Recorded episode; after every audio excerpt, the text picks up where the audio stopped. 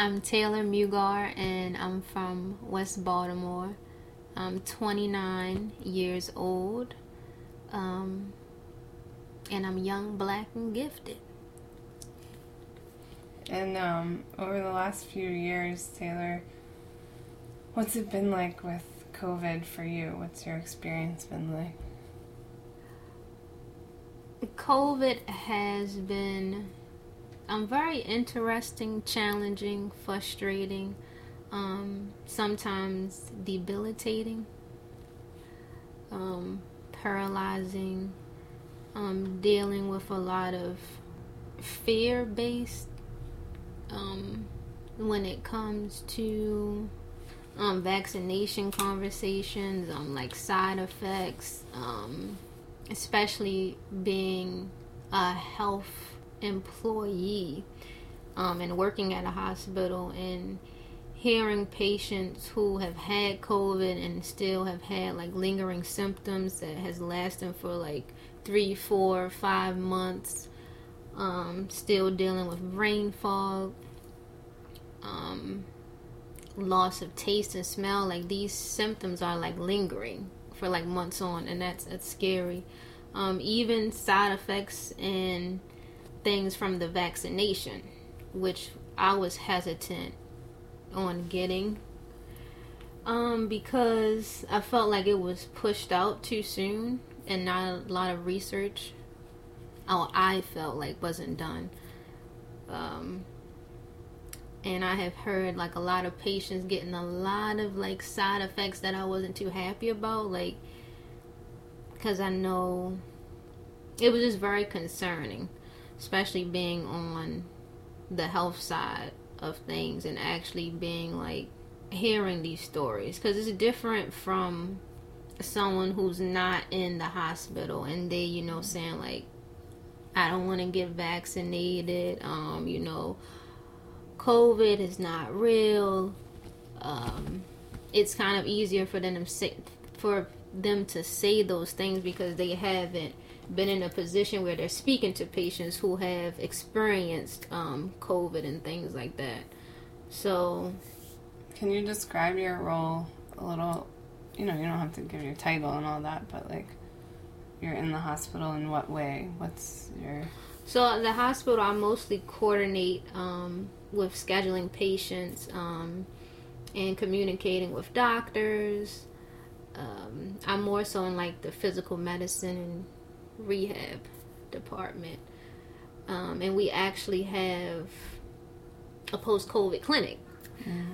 Um, is that something people go to in person or they can go? It's online? mostly telemed because okay. if you have had COVID, um, they those are mostly telemed appointments. I think therapy you were able to come in, but like for a physician appointment, like it was done through like telemed. Mm-hmm. But I think all of them are done through telemed now. Right. So you help people get set up with those resources at the hospital. Yeah, I assist with scheduling. So like when a patient calls and you know they're experiencing symptoms and they want to be seen by a physician who has experience in um, hmm.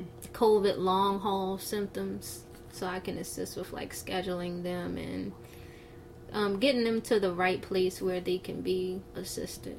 Yeah. And I'm sure you've heard some tough stories. Yeah, yeah. Um, patients to the point of like crying. A lot of young patients still experiencing symptoms like that loss of taste and smell. I don't think we talk about the importance of loss of smell mm. because nobody likes like non-smelling is not a disability like you've never heard of somebody saying like, you know, I right. can't smell this.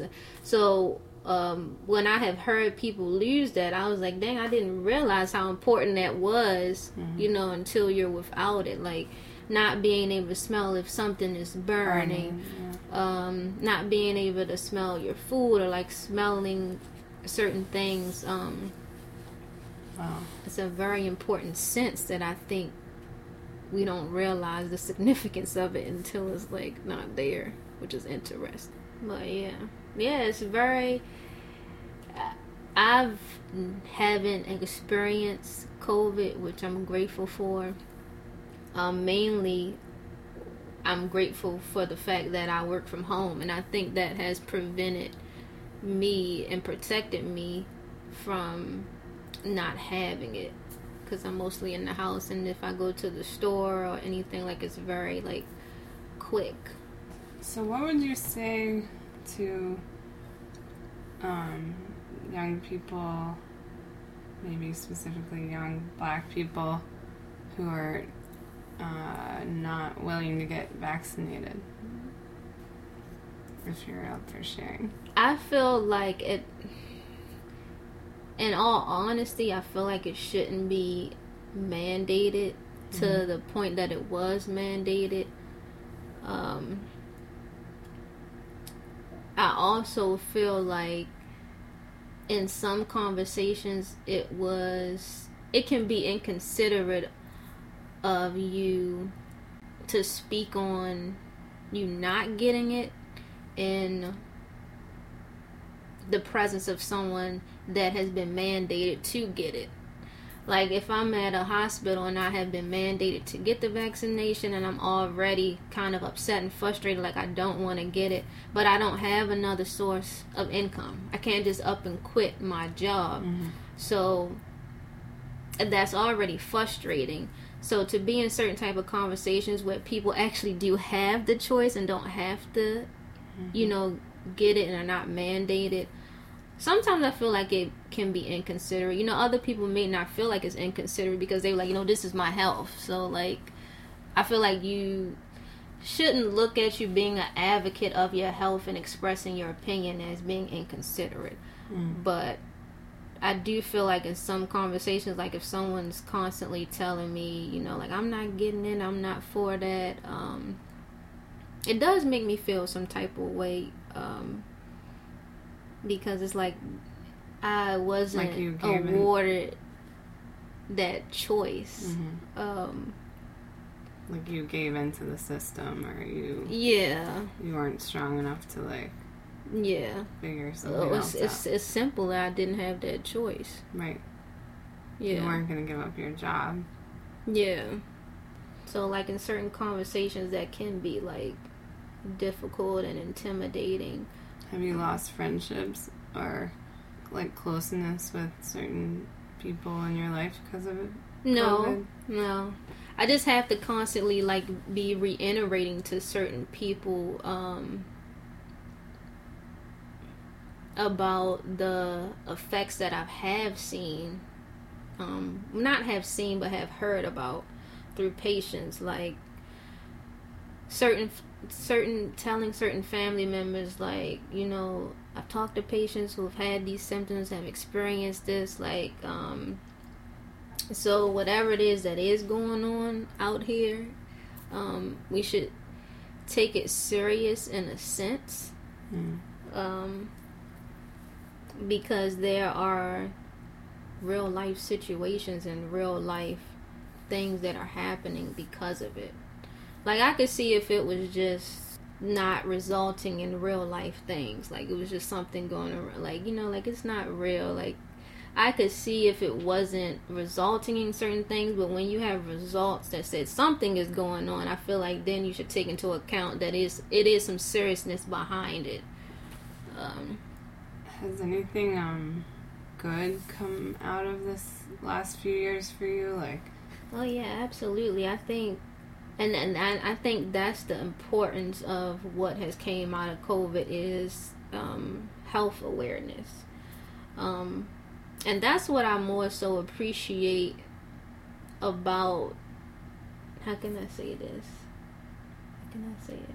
I appreciate the health awareness that is brought to the community, like monitoring um, what you eat, um, changing your diet, and how um, and I don't really like saying diet that much, but changing your eating regimen and like your eating routine, like you're eating more healthy foods and like moderation.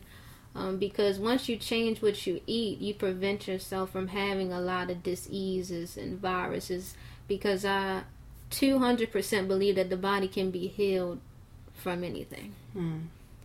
um, even if I'm vaccinated, I feel like um, that vaccination can be eradicated from my system. I feel like the human body and like is intelligent enough and is designed to heal itself if I'm feeding it with what it needs to be like feeding it with nourishing foods um, herbal remedies um, I mean even the thought process because I feel like a lot of it is related to fear too and fear is um, very right. toxifying to the body mm-hmm. yeah so you I hear you're saying that like there has been kind of this awareness with you and others maybe that you are in your community around like okay we can't maybe control how this vac uh, the covid happened mm-hmm. but we, mm-hmm. what we can control is what we put in our bodies and how we offset things and how we take mm-hmm. care of each other and, and our own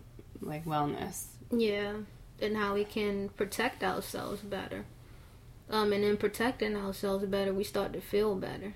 Mm. Like who, you know, all this time, who would have thought that just changing the way you eat could affect you in such like a successful way? Like, I know you have this awareness, but like, how are people learning about that in communities in Baltimore? Or Is it through online? Is it through social media? Is it through each other or a combination mm. of things? I'm just wondering. I think definitely social media. Social media had a big influence on, I think, bringing awareness to like holistic eating and um, preventing um, the viruses and diseases like social media definitely had a big influence on that. I think definitely word of mouth too, especially because if you have if you have a family member that is knowledgeable of that, or if you have a friend that's knowledgeable of that, and you know, anytime the good news is around or like somebody feels better, they want to share it